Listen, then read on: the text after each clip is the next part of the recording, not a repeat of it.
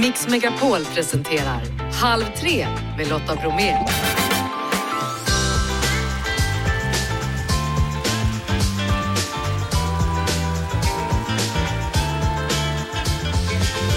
Hallå där och varmt välkommen in i Halv tre-studion. I dagens måndagsmix Ebba Andersson. Ja, visst, vår skidrottning finns med oss från klockan 15.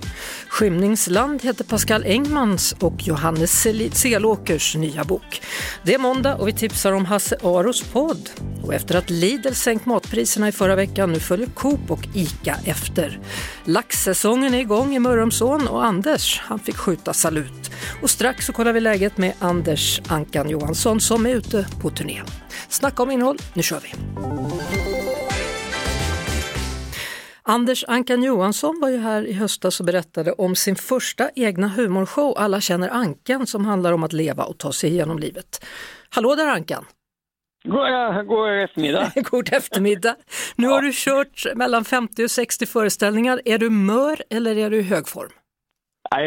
Jag är supermör men också i hög form. Det där, de sitter ihop. Eh, på något sätt. Det blir ju bättre och bättre. Man lär sig ju vad som är roligt, tråkigt och när man är bra och när man är dålig. Så det, eh, jag är supermör. Eh, jag har kört 1800 mil i bil. Det är wow. fan inte klokt. Nej, ja. det är inte klokt. Och Nej. Vilka recensioner då? Årets bästa standup-show, en symfoni, det humoristiska guldet, din show har tagit sig rakt in i hjärtat hos publiken. Hur nära hybris är du? Alldeles för. ja, men det är ju, man får ju vara ärlig med det där. Man har ju ett lite för stort ego, så det här mår man ju jättebra av. Mm. Jag är lite för nära. Eh, jag jobbar med det, jag sitter och gör min momsredovisning nu för att ta mig ner på jorden lite. Det, det, det, det, nej, men det är inte riktigt bra för sådana som jag att få så här mycket. Man får, det är aktivt jobb att, att ja. bort det där lite. Men, men ja. det som är spännande tycker jag är för att du var ganska personlig när du var här och berättade en del svåra grejer med förhållanden och så vidare och möss som kröp på dig i stugan och allt vad det var. Ja, eh, ja. Du har ju blivit lite personligare på scen den här gången och det verkar gå hem. Ja, och det där föder ju någon lock, alltså man blir lockad av det där för att det är ju, det, det här med att få folk att skratta, det har jag på med ett helt liv, det är ju väldigt spännande att försöka få folk Ja, det, är, det, är, det som ett, en ny maträtt att prova, alltså man får liksom, att man försöker nå folk på ett annat sätt, det är jätteroligt. Mm. Vilken stad har varit kuligast hittills? Ja, jag skulle säga Ljungby var en överraskning. Jaha, vad hände ja. i Ljungby? Hur var det där? Ja, men det var bara det sådär som man önskar att det måste förlåt, ja, men det är ett jävla tryck. Det fan, nej, vi, tillsammans, vi är 300 personer och vi gör exakt samma sak. Det blir mm. väldigt fint det där. Ja. Nu är det Göteborg på schemat imorgon då och sen fortsätter du till och med den 15 april när du rundar av för våren i Visby. För det blir faktiskt höstturné med succékostymen på igen då? Ja, det blev så. Det blev så. Så att, eh, då ska vi köra en liten sväng till. Ja. Eh ja, men det går inte att stå... Eh, det går, det är, det är för fin present för att sluta för tidigt på något sätt. Mm. Ja. Eh, och sen så har du en härlig överraskning att bjuda på då när du väl rundar av turnén efter ungefär 80 föreställningar. Vad gör man det bäst ja. om inte på sin gamla hemmaplan? Vad är det som ska hända? Ja, men då tänker jag så här, nu har vi gjort det, då kommer vi gjort det här uppåt hundra gånger, då får vi ju liksom göra en extra present. Och så har jag varit i Linköping två gånger. Mm. Då tänker jag att då ska jag samla mina kollegor och vänner och så ska vi göra någonting alldeles för mycket och alldeles för länge. Så, där. så det, det är planen. Men det är ju ett halvår kvar så jag inte ja. det i huvudet. Nej, men det är alltså Nej. tredje gången då som du har eh, din soloshow i din gamla hemstad. Alltså, kommer ja. man kunna kalla dig profeten Ankan efter det, eller hur verkar det? Ja, det där är ju en av våra största missuppfattningar, att man inte blir profet i sin hemstad. Eh, det finns ju ingen stad man säljer så mycket i biljetter som i sin hemstad. Det är ju, är ju precis tvärtom. så du stannar ja. där och gör tio extra föreställningar, är det så det ser ja, ut? Nej, ja, ja, jag hade fått drömma, absolut. Men eh, tyvärr blir det inte så. Nej. Men nej. du, Anders, ja. vad, vad kul att det går så bra för dig och fortsätt lycka till på din turné, har det så kul. Du eh, Lotta, vad roligt eh, att jag får vara här och säga hej. Och så ja. ha det så fint. Ja. Detsamma då. Hej hej! Hej! Halv tre med Lotta Bromé på Mix Megapol. För ungefär ett år sedan så eh, kom boken ut som heter Till minne av en mördare. Det blev en stor succé och nu är man aktuella då med nästa del i serien Skymningsland, Skammens väg. Den boken släpps idag. Välkomna hit Pascal Engman och Johannes Selåker. Tack så jättemycket. Ja, ni är före detta kollegor, vänner och nu då vad blir det här? Författarpar, författarbröder, författarduo, vad ska man kalla det? Bröder lät ju härligt. Ja, det lät fint. Ja. Poetiskt. Författarbröder. poetiskt. Kanske vi använder det i, i Från och med nu är vi det. ja, Ja. författarbröder. Och boken den har ju redan då hyllats som en svensk Nordic Noir av toppklass. Många är spända på vad som ska hända nu i denna andra bok i, det här seriet, i serien. Och nu får man då igen då följa det ganska udda paret, polisen Thomas Wolf som är trasig efter ett FN-uppdrag i krigets Bosnien och så kvällstidningsreporten Vera Berg med ett struligt privatliv som kämpar med att komma in i gemenskapen på sin nya arbetsplats Aftonbladet. Och ni har ju båda jobbat här på, på kvällstidningen. Hur, hur viktigt är det att man har gått i en huvudpersons spår? Inte superviktigt väl, men jag tror att det skänker någon sorts autenticitet, uttalas det så? Säger man så? Fick jag Så säger man. Nej, men sen är det ju också så att vi har ju en massa stories från kvällstidningen som vi vill eh, berätta om. Det är ju en väldigt sjuk arbetsplats ändå. Det är det, och särskilt då kanske på 80-90-talet. Mm. Liksom det, Att vara kvinna var inte så roligt. Det spelades ju porr på nätterna på, på Expressen och Aftonbladet fram till, jag vet inte, 2000-talets ja, början. Va, vad säger du nu, spelades porr? Ja, folk, alltså inte liksom eh, att, att det alltid var så, men folk gick och satte igång TV1000 liksom på natten. Jaha. det var liksom, ja, det var så det var. Men det var liksom, vi pratade om det att det var det var en chef som alltid kördes runt i en kundvagn när han skulle någonstans, för han var alltid så full. Så reportern Ja. var tvungen att köra runt honom i en kundvagn. Ni- räknar inte med att få jobb på någon kvällstidning men det framöver? här var ju länge sedan. nu. Det är väldigt annorlunda nu. Ja. Nu pratar vi Ja, 80-90-talet. det är helt annorlunda nu. Eh, Den, här, den första delen då, den här bokserien utspelar sig under en sommar som väldigt många svenskar har en oerhört stark relation till 1994. Kokhet sommar, VM-brons i USA och fruktansvärda saker som Mattias Flinks dåd i Falun. I, I nya boken då, Skammens väg, så fortsätter eh, den senare delen av det året. Och då blir vi påminna om Estonia-katastrofen och Stureplansmorden. Ja, alltså den bör, prologen är ju på Estonia. Ehm, och sen börjar boken då nyårsnatten 95 när eh, en man hittas dödad på en, i en lägenhetsbordell. Och några vittnen som har suttit på en illegal pokerklubb har eh, sett en halvnaken kvinna springa från platsen. Och det är liksom polisens enda spår. Och de spåren leder vidare till Vilken övergång till Skammens väg. Det är ju då en plats i Tjeckien som på 90-talet och fortfarande tyvärr där, det, där unga kvinnor säljer sex. Det är på något sätt Europas största prostitutionsgata. Det är liksom tusentals kvinnor som står uppställda längs Motorvägen. motorvägen. Och så är det Mm. framförallt tyskar som åker dit för att köpa billigt sex av de här östeuropeiska kvinnorna. Och det värsta är att det pågår fortfarande än idag med polisens goda minne.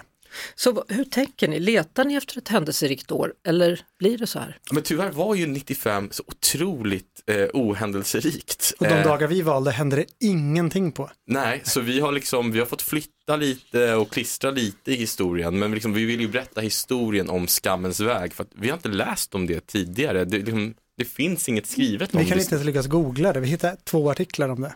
Så vi har ju, ja men verkligen liksom, försökt skildra skammens väg som den helvetes bakgård det var. Eh, Johannes, du har varit här, du har sett den här skammens väg på riktigt. Ja, jag åkte den i somras. Min flickvän kommer från Bosnien så när vi skulle bila hem så lurade jag henne att det var mycket köer i Österrike och körde en omväg då. Tyvärr hade vi vår ettåring i bilen så jag kunde inte göra något riktigt grundligt researcharbete men man såg ju fortfarande porrklubbarna. Vi döpte en karaktär efter en av dem, Lucy, då och eh, ja, det pågår ju fortfarande. Det finns ju rapporter Efter som... så många år. Ja, Helt bedrövligt. ja. Ja, men och de här enskilda historierna därifrån är ju fruktansvärda. Till exempel en gravid kvinna kan ta mer betalt eh, för att vissa av de här, ja, då främst tyska männen eh, efterfrågar gravida kvinnor där. Eh, och när de väl blir gravida så hoppas de att det ska vara med en blond man för att då är barnen mycket lättare att adoptera bort. Annars sitter de liksom på de här barnhemmen i området tills de är vuxna liksom. Ni har ju båda då deckarböcker i ryggen och har bestämt er för att skriva en hel spänningsserie nu tillsammans. Vad var det som fick er att vilja börja skriva ihop? Det var ju fiendeskap kan man säga. Ja, Nej, men vi, vi avskydde varandra när vi kom till eh, Expressen. Eh, Johannes kom från Aftonbladet och var väldigt liksom, stolt över det och pratade mycket om Aftonbladet. Men sen var det en Bruce Springsteen-bevakning när han var i Göteborg. Eh, och då brukade det vara så att jag var inne på gymmet och väntade på Springsteen. För han brukade alltid gymma. Och Johannes, vad gjorde du? Jag satt i en bil med en fotograf som satt och kissade i en petflaska för att han fick ju inte missa bilden liksom. Så han var tvungen att sköta sina behov så. Och vem fick bilden? Eh, du fick den väl då? Va? Ja, jag fick intervjun till och med. Ja. En av de få som har gjorts med honom. Men då, vet du, jag var tvungen att lägga in. Men då, vet du, mm.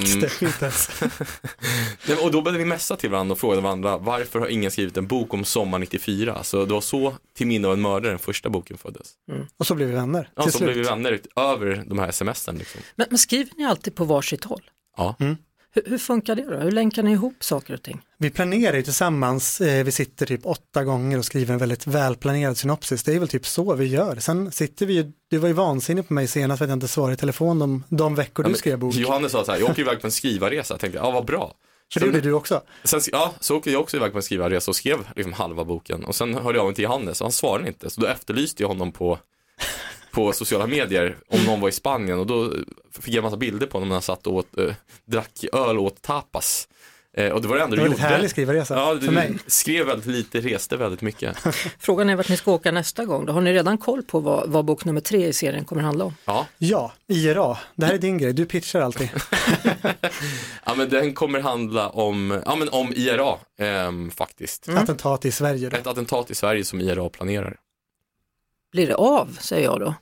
Spo- nej, det, det får du se, det får du se.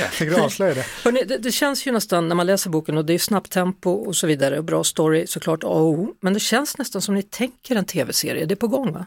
Det är på gång. Vi har ju sålt rättigheterna för en tv-serie och vi tänker väl tv-serie när vi skriver. Det är Ja, väl det gör vi hela verkligen. grundkonceptet. Vi försöker liksom använda den här Netflix-dramaturgin med så här korta, ganska korta kapitel, cliffhangers, många olika perspektiv och väldigt ja, färgstarka miljöer, liksom, spännande det är miljöer. Ja, Och när ni inte skriver så håller ni på er podd då, som också är nystartade förstått. Ja, precis. Relationer, mediaskvaller, allt ifrån det till vacklande psykisk hälsa. Ja, det är mest jag som står för det. Pascal, du har ju någon form av annalkande utbrändhet. Du kunde inte klara av klockan i morse. nej jag hade svårt med det. Jag landade från Danmark igår efter tre dagar. Så jag, liksom, jag åldrats flera år för jag har suttit med rynkad panna så mycket. För jag har inte förstått vad intervjuarna har frågat mig om. Så det är otroligt att bli utfrågad på svenska igen. Ehm, nej, men vår podd, äh, den är, vi, vi tycker det är väldigt roligt. Eh, senaste avsnittet så ringde jag upp Hallstahammars kommun och försökte få dem att, att resa en staty av Johannes. Jag kommer ju därifrån då. Eh, jag utgav mig för att vara han då. Och det Eh, sjuka var att de sa ja. Eller ja, men de, de började jobba på det. ja, de, sa, inte- de sa inte emot i alla fall, de tyckte det var rätt rimligt. Stort tack för att ni kom hit idag och lycka till med nya boken Skammens väg. Tack, Tack så så jättemycket. mycket. Det blir spännande så småningom att se när det då blir en tv-serie av allt sammans. Halv tre med Lotta Bromé på Mix Megapol. Eh, vem ska vara med i dagens Halv tre då? Jo, hon heter Ebba Andersson. Hon håller just nu på att ställa i ordning grejer och saker och av med jackan och känner sig redo att eh, ställa sig framför mikrofonen. Hallå, hur är läget? Oj, oj, oj. Ska jag på med de här lurarna kanske? Ja, det kan du ha tycker jag. Välkommen! Ja, men tack ska du ha. Ja, vad hände? Du var tvungen att gå iväg. Eh, ja, det var ju ett sånt här eh, eh, kiss, eh, ett här kissstopp igen. Ja, jag har hört det, att, att du alltid gör sådana där kissstopp innan viktiga saker eller är det överhuvudtaget? Eh, ja, alltså jag har ju alltid tänkt att eh, det är att jag har en relativt liten blåsa. Ja. Eh, men på senare tid så har man börjat reflektera, bara, men är det någon form av tics-grej som jag fått? När man liksom så här lite så här smånervös. Ja, men nu behöver du inte vara nervös. Ebba Andersson, alltså VM-drottning, får jag kalla dig för det? Eh, ja, det skulle inte vara den första. Nej. Eh, så varsågod, det får du gärna göra. Tack så mycket. Jag är väldigt, väldigt glad att när eh, världscupen i skidor skulle starta så valde vi att ringa dig och vilken säsong du har haft. Ja, den har faktiskt varit otrolig. Och helst jag tänker på VM. Alltså herregud. Ja, herregud, det kan man faktiskt säga. Jag vet när vi, när vi pratade då, då hade du gjort någon, någon eh, skidtävling i Sverige och sen så var det dags för premiären och så hoppades du att det skulle gå ganska bra för du kände dig i bra form. Ja, alltså jag har ju känt mig eh, stark i stort sett hela säsongen. Mer eller mindre då, för på VM, alltså då, då var det ändå något utöver det vanliga måste jag säga. För eh, nej, så bra form har jag aldrig känt mig tidigare och det visade sig också resultatmässigt. Mm. Och detta också då efter att du haft covid också den här säsongen. Ja, eh, och det var ju inte direkt enligt plan. Nej, Så när vi hördes då hade ju säsongen dragit igång och jag tänkte att eh, nej nu, nu är jag liksom sugen att tävla och jag hann med eh, tre tävlingshelger. Två i världscupen och så sen vår nationella premiär. Och så sen efter det så började jag få lite, lite förkylningssymptom. Tog ett eh, coronatest bara för säkerhets skull och så visade det två streck. Otippat nog, för där och då så hade jag som inte tänkt tanken på att det faktiskt skulle kunna vara Nej. corona som jag hade smittats av. Men det var det. Det var det och då var det bara att eh, ja, rätta sig in efter det och ja, först försöka kurera sig och sen efter det lägga en plan för resten av säsongen. Ja, du imponerar på så många sätt. Eh, vi ska prata vidare om dina medaljer och hur man gör för att fokusera sig. Jag måste bara fråga dig, det vräker ner snö här. Hur känns det? Utomhus pratar vi om nu. Ja, jag var inte riktigt beredd på det här när vi landade i förmiddags. Vi kom ju från eh, världscuptävlingar i Lahtis och där det har varit eh, Snöbrist nästan va? Ja, väldigt varma förhållanden och väldigt blöta förhållanden. Mm. Men nu är det Stockholm, här snöar det. ser du. Ja, men då känner jag mig som hemma. Ja, vad skönt. Tattoo med Loreen som alltså vann den svenska melodifestivalen och kommer tävla för Sverige då när det väl är dags för Eurovision. Har du hängt med i årets melodifestival, Ebba Andersson? Eh, jag såg eh, finalen. Eh, då låg jag på ett hotellrum i Holmenkollen och hade precis blivit sjuk nu här efter VM. Så då i min ensamhet så låg jag och följde eh, Melodifestivalen. Det var liksom det glädjeämne jag hade där och då. Vad tyckte du då? Om slutresultatet? Eh, ja men det blev bra. Det blev bra. Ja, Mm. Du tror att hon kan förvara, eller försvara Sveriges färger där när det väl är dags i Liverpool? det tror jag absolut. Ja. Och framförallt med tanke på eh, ja, men vad det verkar eh, om ja, Loreens popularitet i Europa. Precis. Du, alltså eh, kollar man på din Instagram så pratar du mycket om drömmar och nu lever jag drömmen och så vidare. Hur, hur, vad händer då när du, liksom drömmen har slagit in så pass mycket som den ändå gjorde nu under VM? Ja, vad händer egentligen? Eh, just med mig som person, inte jättemycket mer än att eh, man blir ändå väldigt tillfreds liksom, med eh, det arbete man har gjort, om man tänker i sin satsning. Eh, men eh, annars utöver det så har det än så länge varit alltså, lite svårt att ändå förstå storheten i det som faktiskt skedde på VM. Det har ju som ändå bara gått, eh, vad är det, typ tre veckor kanske. Ja, var har du lagt medaljerna? Var är de? Eh, jag har inte lagt dem någonstans men däremot så har jag hängt upp dem. Jag har en, eh, en stringmöbel i eh, mitt vardagsrum. Ja, du skulle Så ju hänger- hänga dem lite fint så man såg Ja, dem. jo, men jag har gjort det. Ja. Så varje gång nu när jag antingen ja, kliver upp på morgonen ut genom sovrumsdörren eller ut ur toalettdörren då, liksom, då möts jag av det där. Mm. Och det är en väldigt fin påminnelse som jag får dagligen. Men gör det att man blir mätt eller gör det att du vill ha ännu fler medaljer att hänga i stringhyllan? Nej men mycket vill jag mer. Eh, så nu när man har fått en, liksom en smak på det då, då är det såklart att då vill man ju uppleva det igen och framförallt när jag liksom tänker tillbaka på ja, specifikt de två loppen där jag vann eh, guld. Det var nej, alltså, två dagar som var helt otroliga. När vi pratades vid sist, då skulle du satsa på den här femmilen då i, i Holmenkollen, men då blev du förkyld så det blev inte Mm. av. Ja, eh, jag eh, tog mig som sagt hem från VM. Eh, än så länge, där och då var jag frisk. Jag tog mig iväg till eh, Holmenkollen, Oslo. Eh, laddade för fem mil, han genomföra ett eh, intervallpass där fredag eftermiddag som gick väldigt bra. Och så sen så sent, sent på kvällen så började jag känna att eh, min röst inte riktigt eh, höll när jag pratade. Och då var det Eh, bara att lägga sig och försöka bli frisk. Då.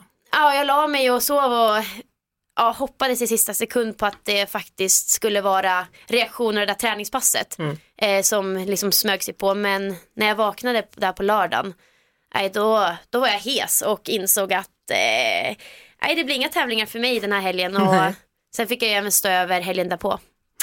Jag tänker på en grej, ni är ju som en familj och ni är väldigt starka i skidlandslaget, det pratas det ofta om att ni, ni eh, liksom stöttar varandra. Igår så tog du en fjärde plats då i, i tre milen och eh, i helgen så var det också så att Moa Ilars släppte förbi Maja Dahlqvist som hade brutit sin stav och så blev det lite tjafs efteråt, gjorde hon rätt eller gjorde hon fel? Va, vad tänker du? Hon gav liksom upploppet så att Maja skulle komma förbi och ta hem totalsegern. Nej men jag stöttar Moas agerande där och då till 100%.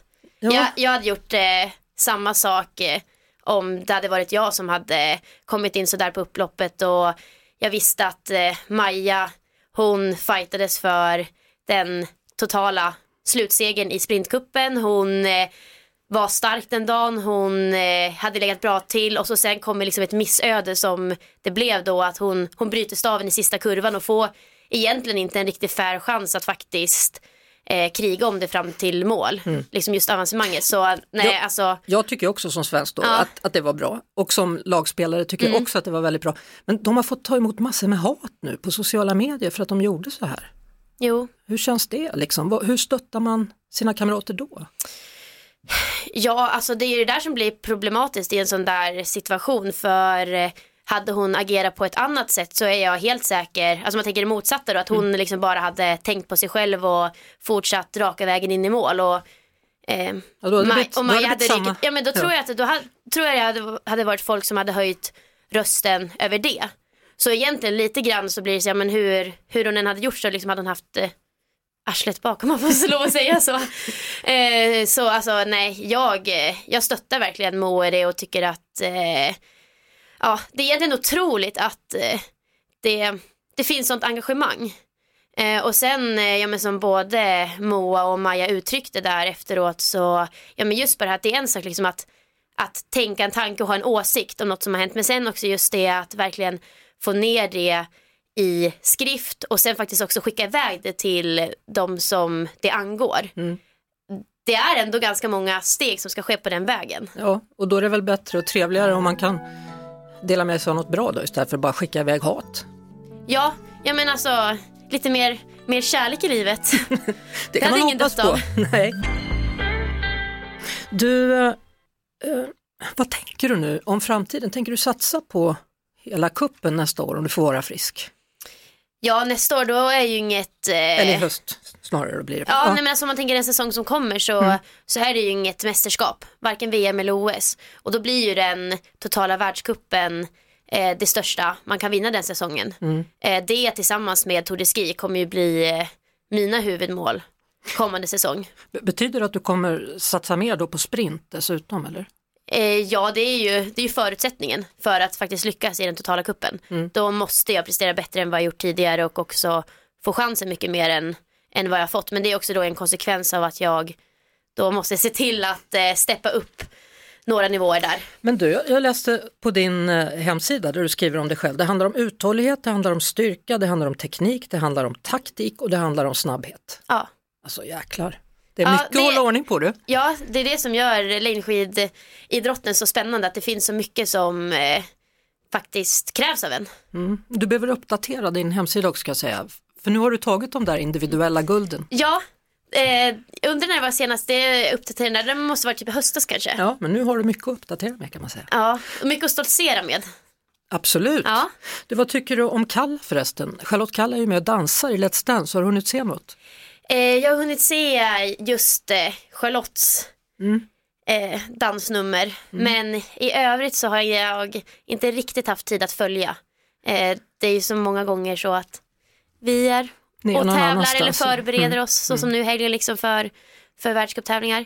Så nej, jag är väldigt glad att, eh, att Charlotte nu gick vidare för eh, vi hade ju en deal att om hon gick vidare då skulle det bli middag tillsammans nu här ikväll. Så, så nu är det inplanerat här. Ja, så ni kommer ses ikväll då? Ja, Vad precis. härligt.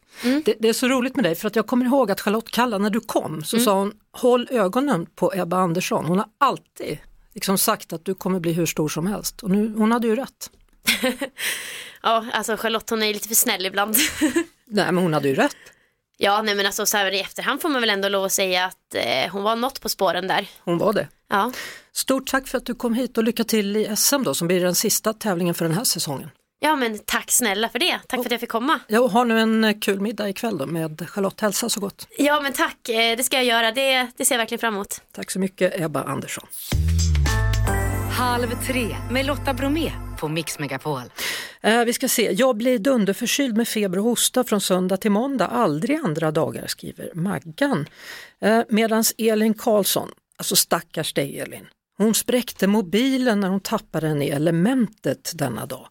Saker och ting blir inte alltid som man tänkt sig hörni och jag känner mig solidarisk med er som är med om, om krångliga saker. Jag var själv med om det här om dagen.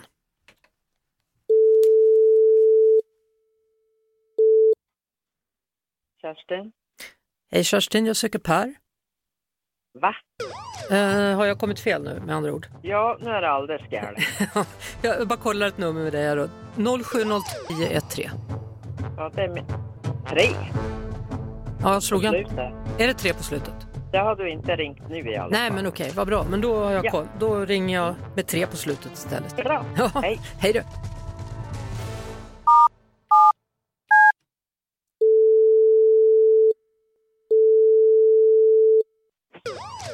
Fortfarande fel nummer. Nej men du skojar alltså, jag ringer ju, inte, jag ringer ju med en trea på slutet och så kommer jag ändå till dig då. Ja, men det ska du ju inte göra. Nej, det är ju jättefel. Hopp, jag får försöka igen då. Ja, okej. um, Hej då. I'm sorry, hej hej.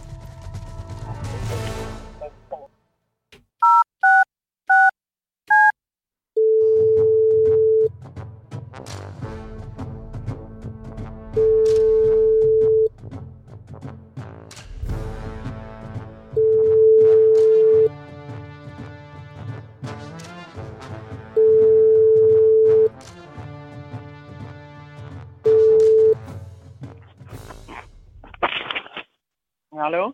Kommer jag till dig igen nu alltså? Jo. Jo. Jag ber om ursäkt. Ja, Ja, hej. hej då.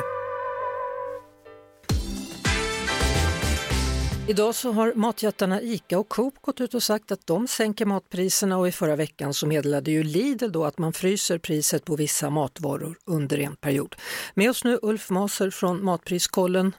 Jaha du, du brukar alltid vara med och säga att priserna går upp. Idag får du säga att de går ner. Ja, det är ju glädjande besked. Vi har listat alla de här Lidls artiklar och nu verkar de andra hänga på. Det är fantastiskt spännande det här. Man har ju pratat om ökade produktionskostnader och inflationen då som anledningar till att priserna har stigit. Är det så? Ja, men det är ju det. Och det är valuta och det är råvaror och transporter och allt sånt där. Och det är ju inte slut med det för det här utspelet från Lidls sida skulle jag vilja säga. Men det är ju en tydlig markering. Och eh, jag var själv i Frankrike i förra veckan och tittade på hur de har gjort där nere och eh, där är det till och med nu att regeringen har tagit initiativ till att eh, göra ett kvartal här med antiinflation och då har kedjorna, alla utom en, gått med på att eh, sänka 100 till 150 artiklar som då är viktiga för folket. Det är inte sånt som är så små saker utan det är sånt som är bra som man ska kunna äta bra och så att man har råd att köpa mat igen. Skulle någonting sånt kunna funka i Sverige? För man har ju diskuterat och sagt att nej, det här är inget för Sverige. Nej, men man har inte förstått tror jag grunden i det. För grunden där det är det att de som har det tuffast i Frankrike och jag tror precis på samma sätt här i Sverige, de som har det tuffast, för dem så spelar det roll att man inte kan ha råd med mat längre. Det är väldigt tuffa tider för dem och då måste man hitta sådana artiklar och kunna plocka ut det så att man inte behöver öppna fler matmissioner utan att man faktiskt kan gå till de vanliga butikerna och hitta basutbud till ett eh, ännu bättre pris än vad det är nu och det är därför de tar det här initiativet. Så det är upp till varje kedja att sänka varor för att kunna då tillgodose det här kravet då från regeringen om man ska få använda deras symbol att eh, sänka priset nu till med låg marginal och det är precis det Lidl har gjort och det gjorde de i Frankrike också. Mm. Är det därför som ICA och Coop sänker sina priser nu tror du? För att Lidl gjorde det ja. Det, jag gissar det, jag vet inte men det är klart att det, i fredag så skulle man inte göra det och så kommer man idag och eh, det är spännande att se hur Lidl kan sätta press på hela branschen faktiskt på det här sättet.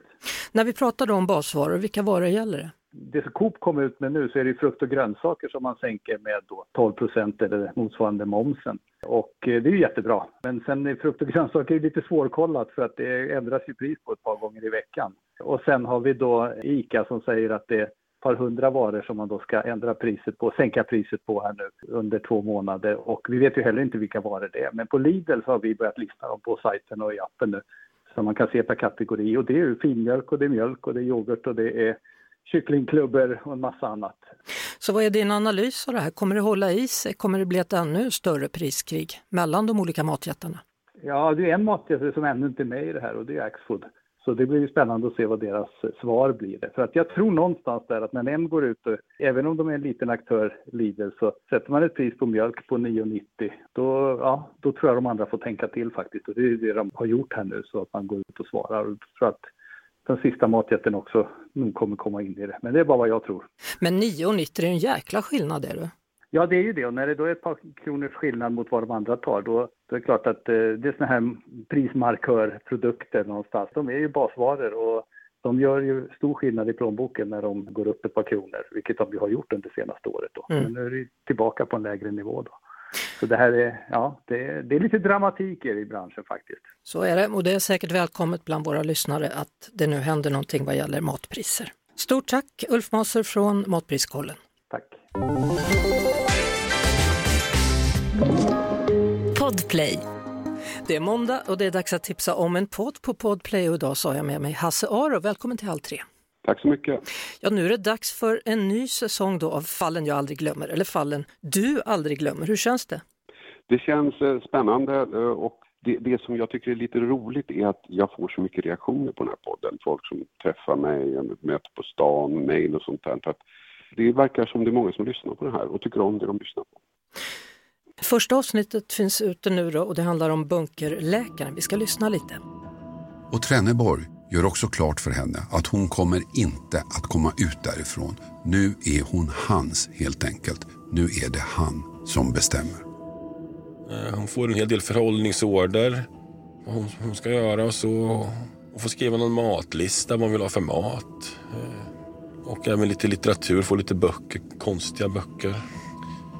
Eh, Ja, Bunken han byggt har han ju hållit på med i fem år. Den består av två rum, toalett, kök och en rastgård. Och den är omöjlig att fly från. Där hörde vi lite från Bunkerläkaren då, det nya programmet för säsongen av Fallen jag aldrig glömmer som börjar idag. Hasse Aro, det här fallet då, varför glömmer du inte det? Och vem var Bunkerläkaren? Det här fallet var ju helt unikt. Det märkliga var att det inträffade några år efter två liknande fall hade skakat om hela världen i Österrike. Först en kvinna som lyckats fly efter att ha varit eh, inlåst i en källare i i åratal och sen en kort tid efter det ytterligare en kvinna som visade sig ha varit inlåst i källaren av sin egen pappa. Två fall som liksom skakade om hela världen. Och sen går det några år och så har vi en liknande händelse, ett parallellfall i Sverige. Så att det var ju otroligt uppmärksammat. Och det som också gör att det här fallet sticker ut är att det inte är så att det är någon slags polisutredning som gjorde att allting klarades upp utan det föll på en enda detalj. Den här bunkerläkaren, han var läkare i Skåne, han hade förberett det här i åratal.